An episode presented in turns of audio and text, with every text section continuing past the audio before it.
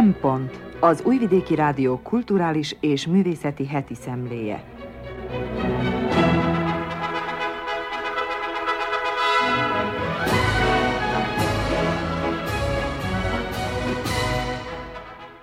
Jó napot kívánok, köszöntöm a Szempont hallgatóit, Madár Anikó vagyok, a mai adás szerkesztője. Hétvégén tartották a 70. kanizsai írótábort, Verebes Ernő megnyitó beszédével kezdünk. Jóda Rózsa Gásper Kraj használati idő című regényéről beszél, Gobi Fehér Gyula eheti jegyzetének címe Válasz egy körkérdésre, Piros Bálint pedig zenei sorozatában ezúttal Taylor Hawkinsra, a Foo Fighters együttes egykori dobosára emlékezik. Ez a kínálat, tartsanak velünk!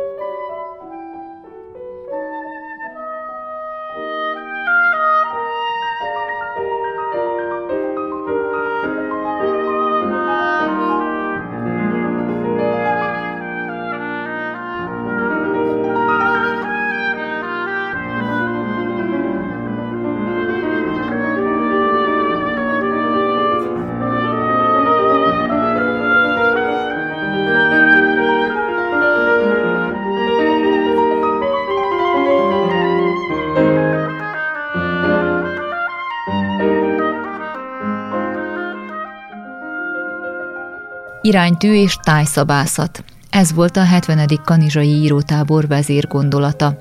A találkozót szeptember 8-a és 10-e között tartották Magyar Kanizsán. Verebes Ernőnek, a szervezőbizottság elnökének a megnyitóját hallják. A 70. kanizsai írótábor megnyitójára. Iránytű és tájszabászat, hogy fákjával egy éghető világban. A táj, amelyben élünk, a miénk de fentről akár egy évről évre új szabás minta másféle ruhát sejtett. Csak saját tapasztalatainkat és meggyőződéseinket figyelembe véve tudunk tájékozódni benne. Van, amikor az égtájak egybe mosódnak, és az iránytűk tanástalanok. Egyszerre mutatnak eszméket, elveket, hovatartozást, és ezek alapján kialakított célokat. Merre az arra? És kinek? Őseink régen az éjszakai rejtélyekre fákjákkal keresték a választ. És mi a nappali fényben vajon mivel? Az írótábor mindig válaszokat keresett olyan kérdésekre, melyek talán fontosabbak voltak, mint az azokra adható válaszok. Hiszen a kérdések azóta is lehetőségek felvetései, a válaszok, választások pedig valaminek a lezárásai. Madácsot szabadon idézve marad tehát a keresés, mely a megtalálás maga. 70 év tapasztalata diktálja ezeket a gondolatokat, még ha nem is voltunk ott, illetve itt az elejétől fogva. Ha a kanizsai írótábornak arca lehetne, meg annyi elképzelést, gondolatot, tekintetet tükrözne. Neveket, sorsokat. Halottaink, doenjeink és fiataljaink szellemét idézné, mind egyszerre, hisz közös időnk hullámrendszere, mely egyben az itt és most legfontosabb keresztmetszete, évről évre összehív bennünket. A 70. kanizsai írótábor emlékezete az idén egy olyan pontig érkezett, amikor címadó alapgondolatként a következő született meg. Iránytű és tájszabászat, avagy fákjával egy éghető világban. Az emlékezet számunkra most is egy folyamatot tükröz, mely a múlandóságot kiátszva egy hosszú időtávlattal szembesül három napig. Gondoljunk erre csendben néhány másodpercig, és megértjük.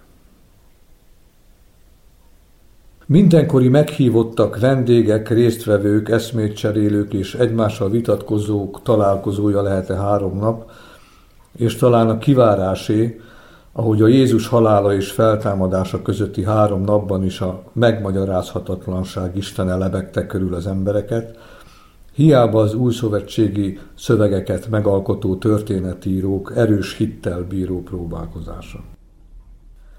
És történik mindez ma is, egy olyan érinthető világban, ahol a tájszentsége a túlélés reményét, az iránytűk tetszőleges útmutatása pedig nagyfokú egymásra utaltságot jelent.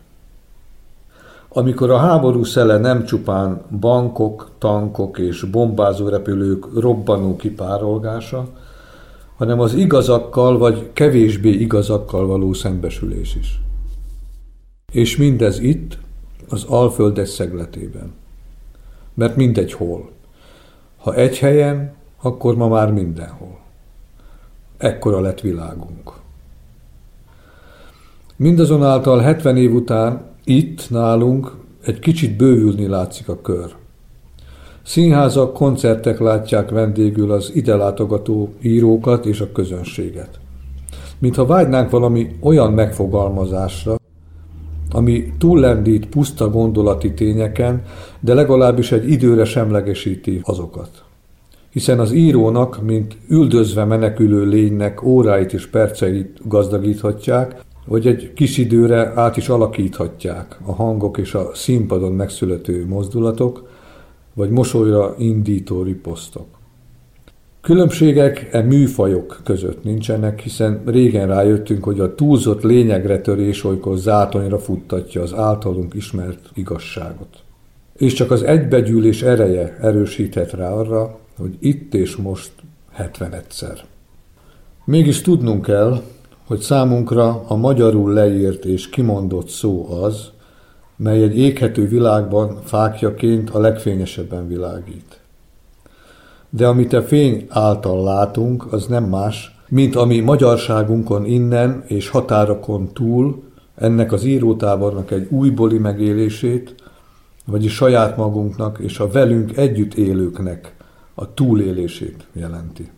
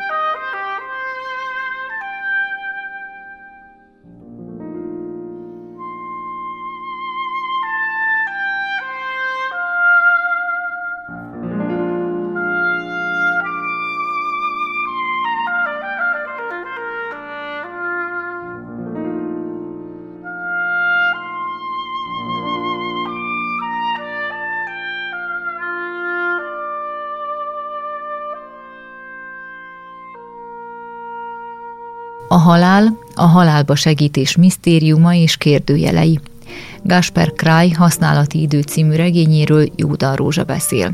Gasper Kraj 1974-es születésű szlovén antropológus, aktivista, műfordító, többszörösen díjazott író, Használati idő című első regénye, a Fórum könyvkiadó Transzakció című műfordítás sorozatának immár 16. köteteként jelent meg 2021-ben, Rajsli Emese kiváló, empatikus fordításában. Emese egyébként az egész sikeres sorozat szerkesztője is. Mi a használati idő? Talán maga az élet. Boldogult Györgyi Balásevics, a sokunk által szeretett szókimondó, szellemes énekes egyik aranyköpése – hogy az élet csupán egy gyászjelentés két évszáma között meghúzódó aprócska gondolatjel. Ennyi. És elmúlása mégis mindannyiunk sarkalatos örök, megválaszolatlan, fájdalmas és félelmet gerjesztő kérdése volt és maradt. Valaha a patriarchális életformában a beteg és a haldokló, a nagy család szerető, néha csak megtűrő, közösségében élhette le utolsó éveit, heteit, napjait. A mai rohanó élet, pénz, siker és emberhajsza idején ez már többnyire lehetetlen. Az ágynak eső családtagot a család napi robotjában őrlődő tagjai öregek otthonában vagy elfekvőben helyezik el. Jobbik esetben saját otthonában bízzák rá egy hivatásos betegápolóra. Gasper Kráj regényének hőse egy ilyen profi betegápoló. Vajon egy ferde, a szokásostól eltérő hajlamú egyén, ösztönösen, esetleg eleve számíton, maga választja meg a hivatást, amelyben különleges ösztöneit kiélheti, avagy az adott, kényelmes és biztonságos lehetőségeket nyújtó helyzetek váltják ki belőle, talán még önmaga előtt is sokáig, vagy örökre rejtett ferde hajlamait? Titok. Stolan esetei válogatják.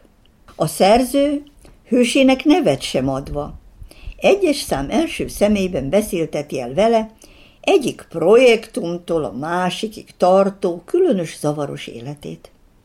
Egy megismétlődő, elemeiben változó, jellemző jelenetben egy épületből kilépő nőben felismerni véli egyik elhunyt páciensének lányát.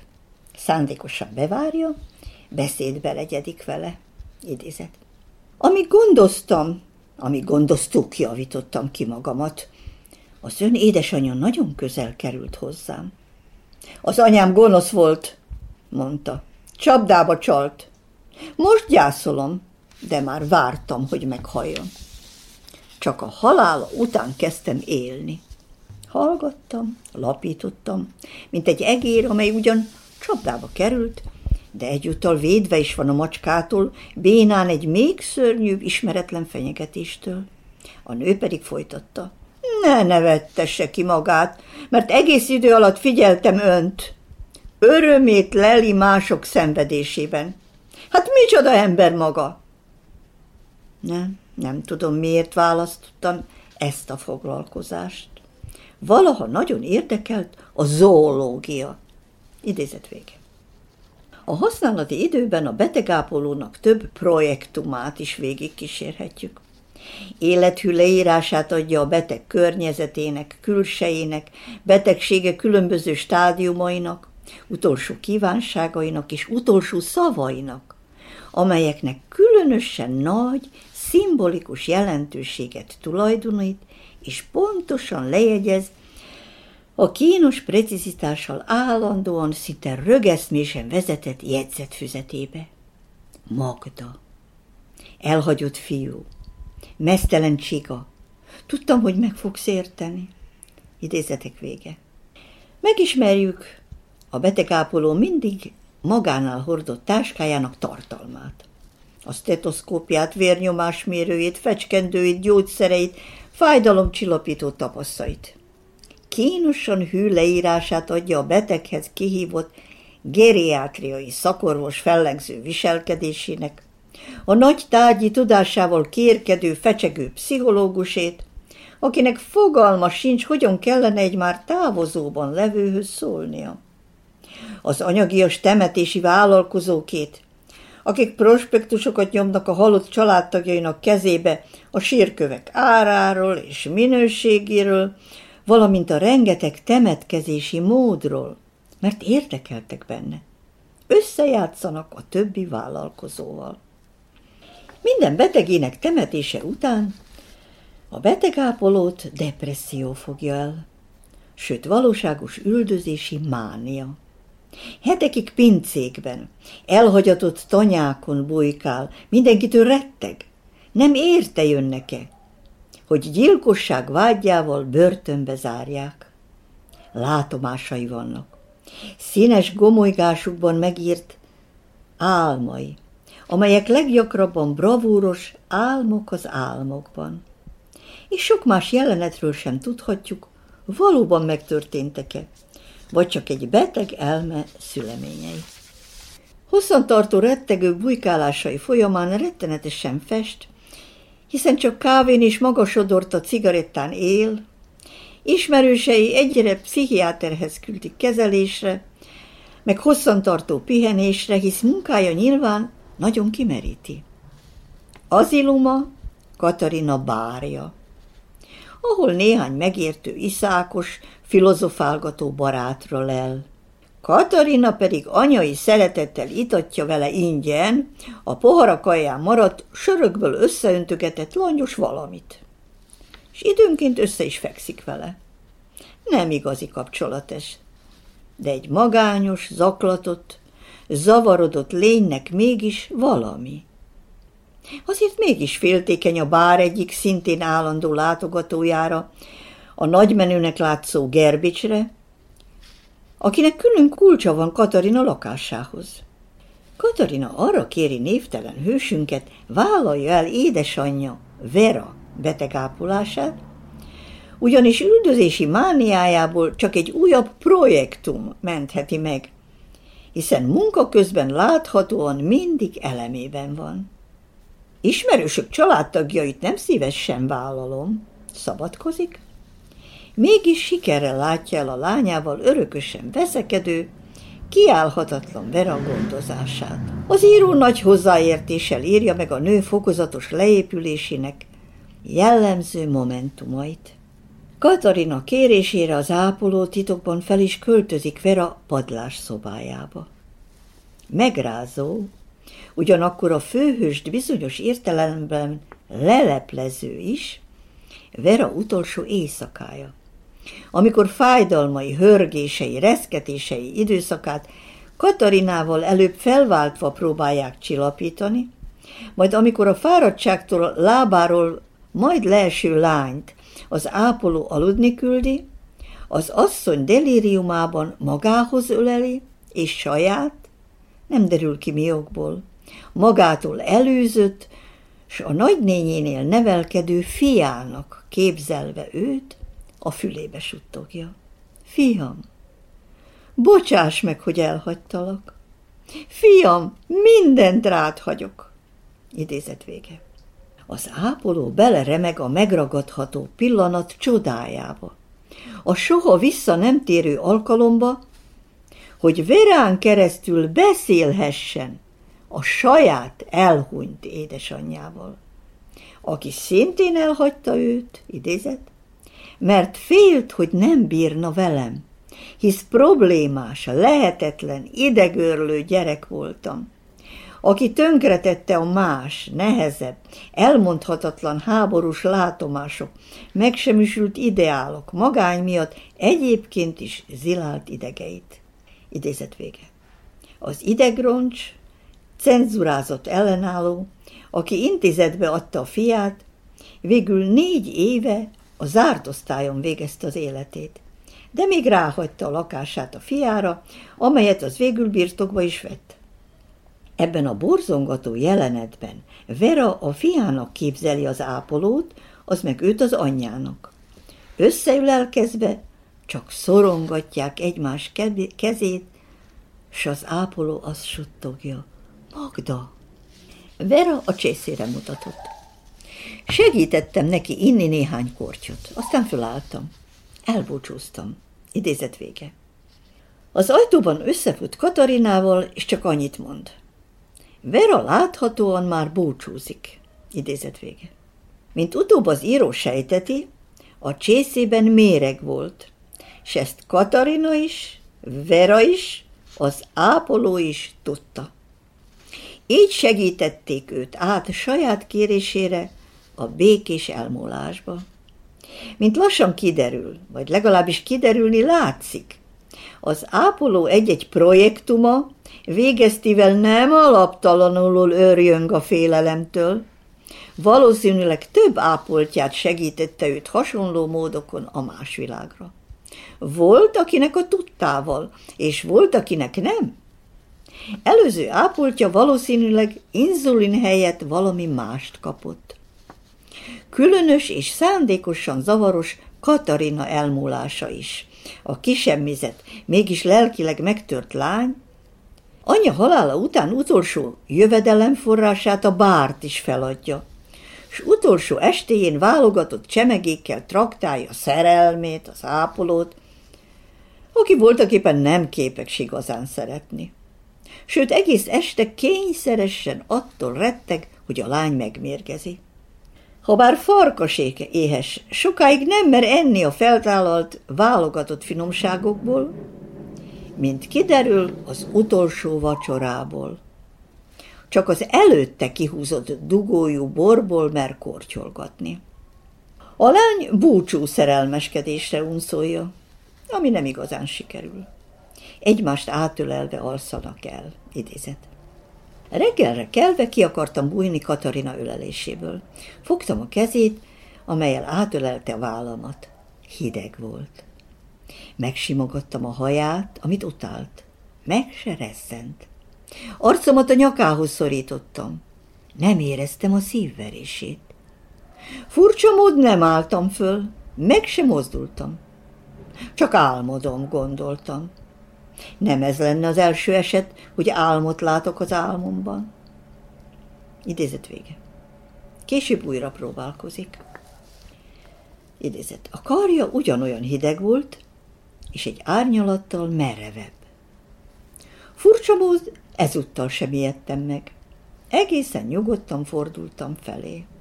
A hüvely kis mutatóujjammal megfogtam az állát, és gyöngéden magam felé fordítottam a fejét.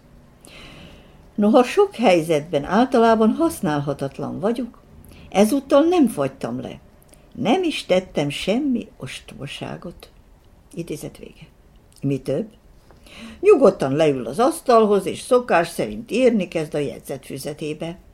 Ezt kényszeresen mindig megteszi. Azokhoz hasonlóan, akiknek agykárosodás vagy pszichiátriai betegség folytán már csak a rövid távú memóriájuk működik. Ezután egy képzelgés következik, miszerint Katarina ezután felébred, odabújik hozzá, megkérdezi, mit ír, kávét főz, azt az étellel teli tálcával együtt odahozza neki, kölcsönösen a szeretetükről biztosítják egymást, úgy festett, mint házastársak szokásos reggele, noha Katarinával csak jártunk. Egy pár voltunk, akik időnként a bajban kisegítik egymást. Idézet vége. Ez egy fontos mondat. Arra utalhat, hogy az ápoló esetleg segített Katarinának abban, hogy megszabaduljon az élettől, amelyet halálosan megunt. Nem derül ki, hogy a mérget voltaképpen a lány maga cseppentette az italába, vagy telepatikus megérzéssel a fiú tette ezt meg helyette. Idézet. Fölálltam a heverőről, kimentem a fürdőszobába, lezuhanyoztam, felöltöztem, megfogtam a táskámat, odahajoltam Katarinához, megcsógoltam és elbúcsúztam tőle. Idézet vége. Ezután magához veszi a lány iratait, a végrendeletet, amelyben Vera mindenét jótékonysági célokra adományozza, és Katarina levelét idézet, amelyben arra kér, bocsássak meg neki, hogy kihasznált. Megköszönte a segítséget, és hogy megértettem, meg kellett várnia a mamiát. Nem tudom, miért nem hívtam a halott kémet. Idézet vége. Ezután magához szorítja a hírhet orvosi táskáját, amelyhez megszállottként ragaszkodik, bezárja a lakást és hazavezet. Otthon mosógépbe rakja a munkaruháját. Megcsörren a telefonja, idézet. Egy női hang jelentkezett be, ismerősnek tűnt. Egy pillanatig azt hittem Katarina az, mintha villám futott volna végig a testemen. Elnézést, mondta egy női hang, nem tudom, mit tegyek. A férjem haldoklik. Akkor jó számot hívott, mondtam, üzleti hangra váltva. Figyelmesen hallgattam a helyzet leírását, Megbeszéltem az első látogatás és előzetes megbeszélés időpontját. Védül vidámon elbúcsúztam tőle. Ő sírt, és azt mondta, teljesen padlón van. és váratlanul jobban éreztem magam. Idézet vége. Tehát megvan az új projekt, minden kezdődik előről. Matej Bogatai utószavában azt sugalja az olvasónak, idézet. Nem kell mindent megérteni és elmagyarázni.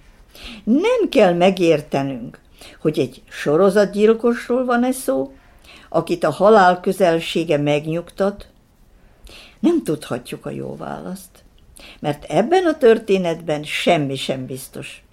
Különösen nem az elbeszélő számára, de a hozzá közel állóknak sem, és nekünk sem.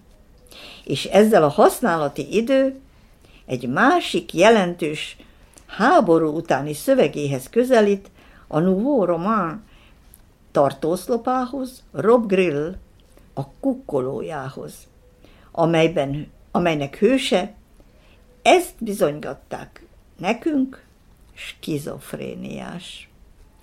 Ugyanolyan töredékesen látja a világot, ugyanúgy gondja van az idő folyamatosságával, mint a mi palliatív ápolónknak, aki talán a halál előmozdítója is. Testvérek ők, és a sors sötét angyalai. Idézet vége. Komoly felkészültséggel, ismeretanyaggal, meleg együttérzéssel és áradó mesélőkedvel megírt mű, Gasper Kráj használati idő című első regénye. Egyszerre lélektani regény, egy kór aprólékos bonctana és természetbeni leképzése, izgalmas, meglepő fordulatokban gazdag krimi, álmok és valóság kibogozhatatlan egymásba fonódása, megfejthetetlennek látszó titkok szövevénye, és egész elidegenedett, egyszerre anyagias és közömbös, a maguk testi-lelki nyomorúságában magukra hagyott emberekkel teli világunk hű képmása.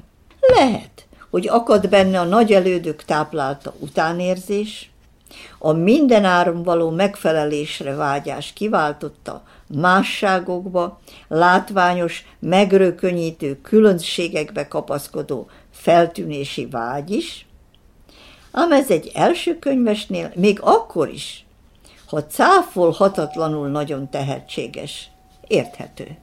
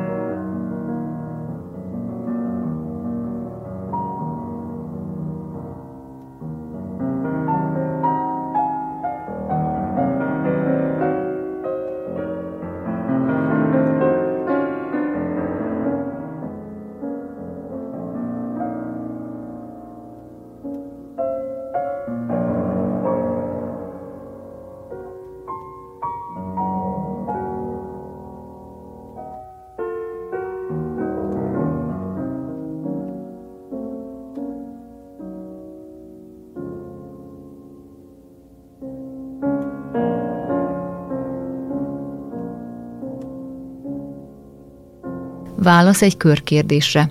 Gobbi Fehér Gyula olvassa feljegyzetét. A nevemet nem írom le. Biztattak, hogy senkinek sem kell leírni a nevét, hát akkor nem teszem én se. A foglalkozás szerint csomagoló munkás vagyok. A Novopak újvidéki telepi vállalatában dolgozom. Ülök egy futószalag végén, ezen műanyag zacskók érkeznek, és arra ügyelek, hogy a százassával egybefogott csomagok szépen egymás mellé pottyanjanak egy kartondobozba. Ha véletlenül szétesik egy-egy csomag, mert néha az is megtörténik, akkor azt kirántom a dobozból, ne roncsa el a minőségi szolgáltatást. Ha véletlenül nem csúszik egymás mellé két csomag szabályosan, akkor közbe kell lépnem, vagyis eligazítom őket, hogy éppen 50 darab férjen bele a dobozba. Ha meg az acskók véletlenül túl forrón kerülnek ki az öntőből, akkor teljes erőmből fütyülök, hogy a gépnél dolgozó haver ébredjen fel, mert ő két munkát végez minden nap, el szokott szunnyadni, pedig neki kell ellenőrizni a hőmérsékletet, nehogy túl sok anyag vesszen kárba. Megtörtént egyszer, hogy én is elbóbiskoltam, és akkor csomagok helyett pépes anyag került a dobozokba, alig tudtuk eldugni az ellenőr vigyázó szeme elől. Különben a közérzetem jó, nem panaszkodom. Öt éve fejeztem be az egészségügyi középiskolát. Akkor azt terveztem, hogy majd ösztöndíjért folyamodok a községhez, és beiratkozom az orvosi karra. Azon a nyáron halt meg édesanyám, apám meg rögtön megnősült, hiszen Luca a szeretője volt már évek óta. Engem ezért aztán kitettek a kiskonyhába. Azóta ott lakom. Főleg ott alszom, mert napközben elkódorgok erre-arra, ne kelljen hallgatnom a új mostohanyám károgását. Néhány évig nem kaptam állandó munkát sehol. Dolgoztam a bolgárkertésznél, kapáltam egy futaki gazdánál, zsákoltam a vasútállomáson, csak nem mondják furton furt, hogy ők tartanak el engemet. Mert hogy ezt hajtogatták. Még apám is mondta, pedig azelőtt nem volt velem semmi baja. Talán a pléteknő körül kezdődött a harag. Luca néni hetente többször is fürdött benne, akkor én mindig kimentem az udvarra, hogy ne zavarjam. Csak addig maradtam, amíg segíteni kellett vizet hordani. Te nagyon szégyellős vagy, mondta a mostohanyám, aki egy cseppet sem volt szégyellős, mert csak egy szál pendelybe sétált körül az udvaron.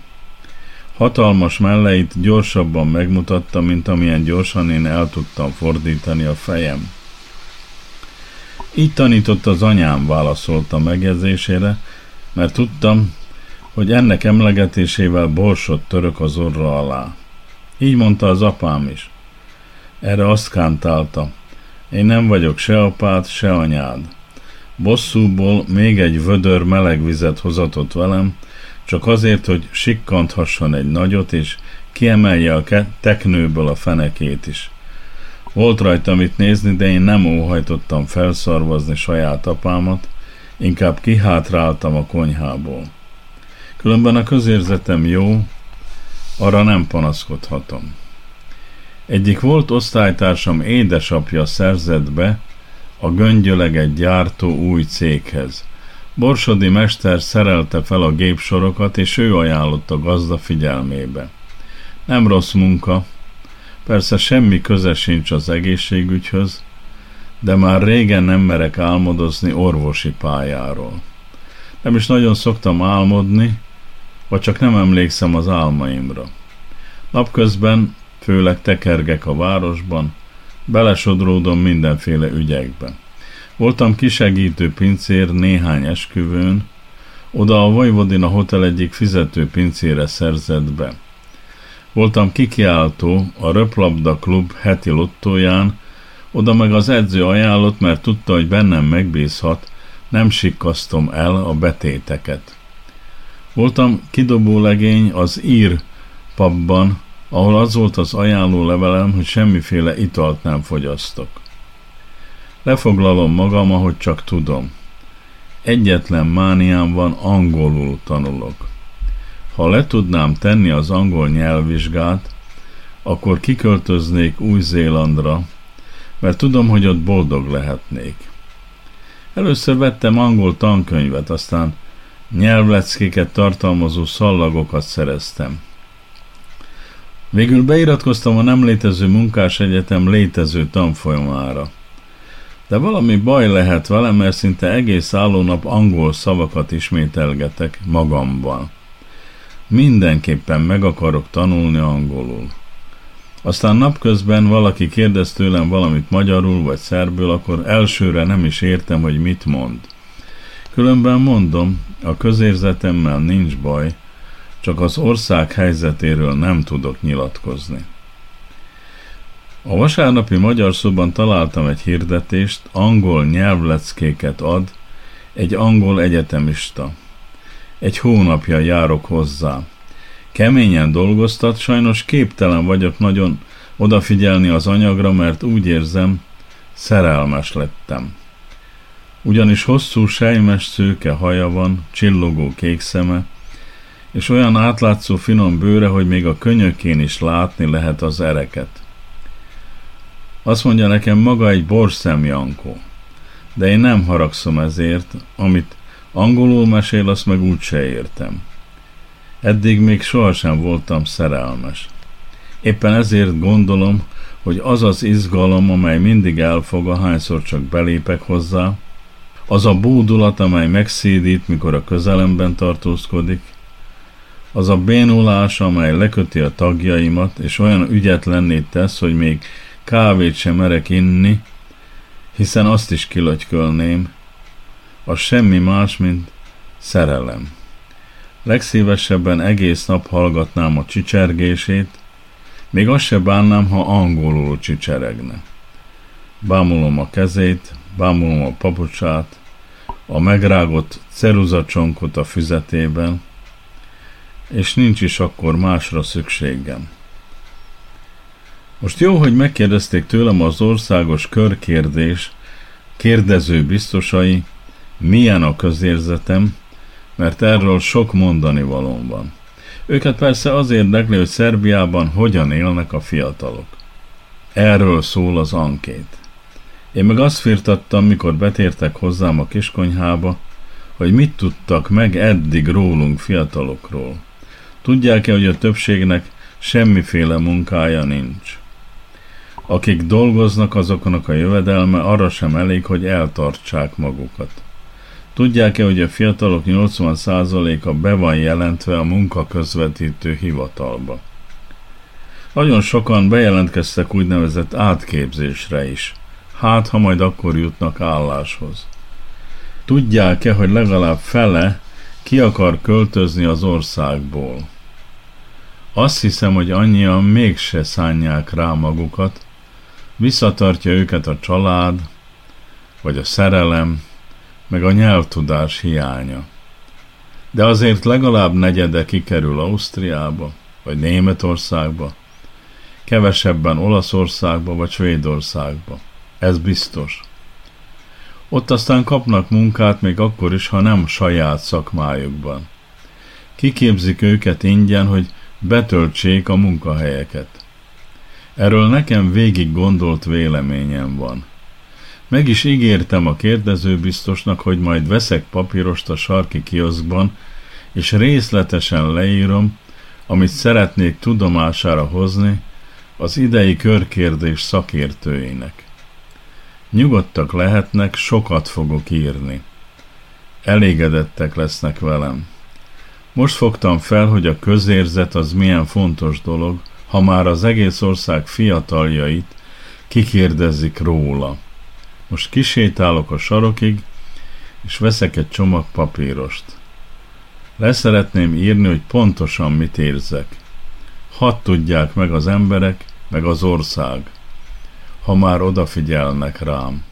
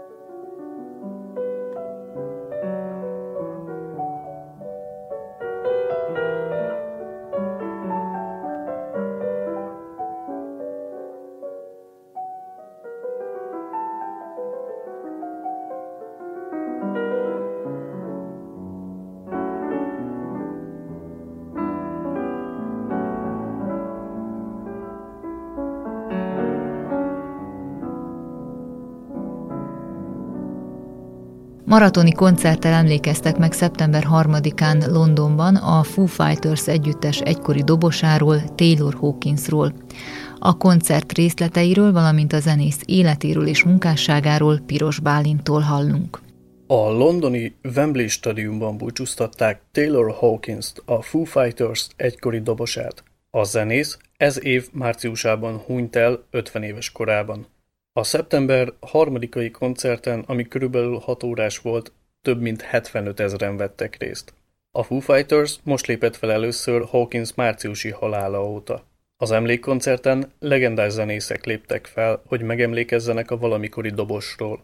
Fellépett többek között Liam Gallagher az Oasisből. Brian Johnson az ACDC-ből, aki a Metallica dobosával, Lars Ulrichkal és a Foo Fighters-el előadta Back in Black-et és a Let There Be Rock-ot. Dave Grohl lánya, Violet is színpadra lépett apjával és Jeff Buckley feldolgozásokat énekelt. A Rush még élő tagjai, Geddy Lee és Alex Lifeson Dave Grohl-lal kiegészülve előadta a banda ismert slágereit. Voltak meglepetés fellépők is, hisz a popstar Keisha Hawkins két másik formációjának a tagjaival, a Chevy Metallal és a The Coattail Riders-el előadta a Children of the Revolution-t a T-Rex-től. Színpadra lépett a The Queens of the Stone Age-ből jól ismert Ellen Johannes, valamint a James Addiction Chris cheney is. Továbbá színpadra lépett Wolfgang Van Halen, valamint a Supergrass nevű zenekar is. 12 év után csak erre az alkalomra összeállt ismét a Them Crooked Vultures, valamint ugyanígy 16 év után először színpadra lépett a James Gang nevű zenekar. Taylor Hawkins példaképei is tiszteletüket tették. Fellépett Stuart Copeland is a The Police dobosa a Foo fighters valamint a Queenből Brian May és Roger Taylor előadta We Will Rock You-t, valamint a Somebody to Love-ot. További meglepetés vendégként színpadra lépett Sir Paul McCartney is, aki előadta a Helter Skelter és az Oh Darling Beatles slágereket. A felépők között volt még a The Pretenders, Jason Faulkner, Greg Kirsten, Omar Hakim, Sam Ryder és még sokan mások. Természetesen a koncert végső blokkjában maga a Foo Fighters zenélt különböző dobosokkal kiegészülve, mint Travis Barker a Blink 182-ből, vagy a brit The Darkness dobosa Rufus Taylor, vagy éppen Josh Freeze, aki több neves zenekarban is megfordult. A Foo Fighters a Times Like These dallal nyitotta meg a blokkját, amiközben Dave Grohl a könnyeivel küzdött, de a zene hamar tovább lendítette a frontembert. A 12 éves brit youtuber Nandy Bushell is előadta a Foo fighters a Learn to Fly című dalt. Tudni kell, hogy Nandy a pandémia idején kihívást intézett Dave Grohl felé egy dob csatára, amit Dave el is fogadott. Végül Taylor Hawkins 16 éves fia, Shane ült a dobok mögé, és a zenekarral előadta My Hero című dalt, ami érzelmileg talán az egész este csúcspontja volt. Végül Dave Grohl zárta a koncertet a zenekar Everlong című dalának előadásával. Aki nem ismerni Taylor Hawkins-t és a Foo Fighters, annak egy rövid összefoglaló. Taylor Hawkins karrierje elején a kanadai rockénekesnő Seth Jordan zenekarának volt a dobosa. 1995-től 1997-ig a szintén kanadai énekesnő Alanis Morissette zenekarában dobolt. Aztán a Foo Fighters korábbi dobosa a belső ellentétek miatt elhagyta a zenekart. Ekkor Dave Grohl felhívta Taylor Hawkins-t, hogy ajánljon egy jó dobost, de Hawkins maga vállalkozott a feladatra. A Foo Fighters Dave Grohl szóló projektje volt, amit a Nirvana mellett csinálgatott. Időnként írt dalokat, aztán a demókat felvette. Ezek soha nem kerültek a Nirvana elé, hisz Dave le volt nyűgözve Kurt Cobain dalaitól. Aztán Kurt 1994-es halála után Dave Grohl, ahelyett, hogy beállt volna egy másik bandába dobolni, amit majdnem meg is tett, inkább a demoanyagokra támaszkodva megalapította a saját bandáját Foo Fighters néven. A formáció 1995-ben ki is adta első lemezét. A második lemez kiadása után Dave Grohl és az akkori dobos William Goldsmith között nézeteltérés alakult ki, aminek következtében Goldsmith elhagyta a zenekart. Ezek után érkezett Taylor Hawkins a Foo Fighters-be. A zenekar hawkins kiegészülve még 8 nagy lemezt adott ki, és világhírnévre tett szert. Idén, március 25-én a dél-amerikai turné során Bogotában voltak Kolumbiában. A fellépés elmaradt a heves esőzések miatt.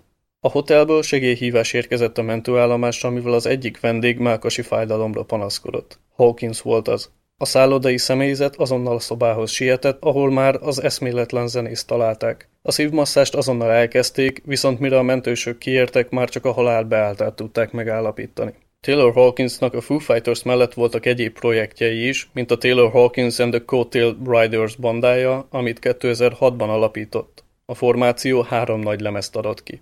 2013-ban megalapította a Chevy Metal nevű zenekart, amivel többnyire csak élőben találkozhatott a közönség. Később ebből a formációból alakult ki a Birds of Satan zenekar.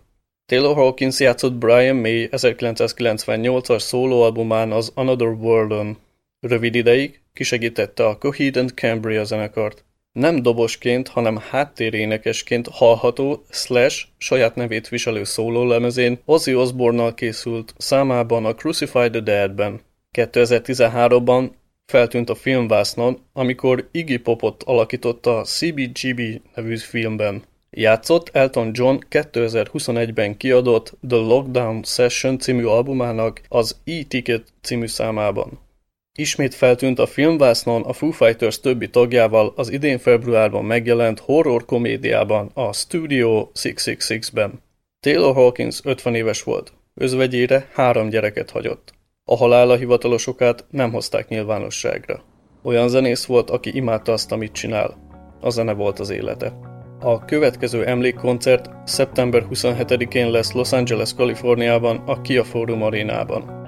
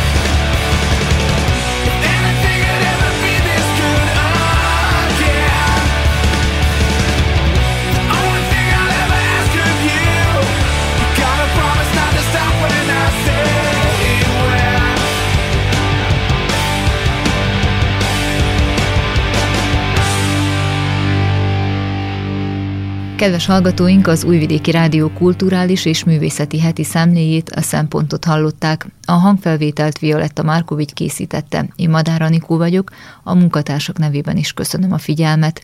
A műsort meghallgathatják az interneten is a www.rtv.rs.hu honlapon.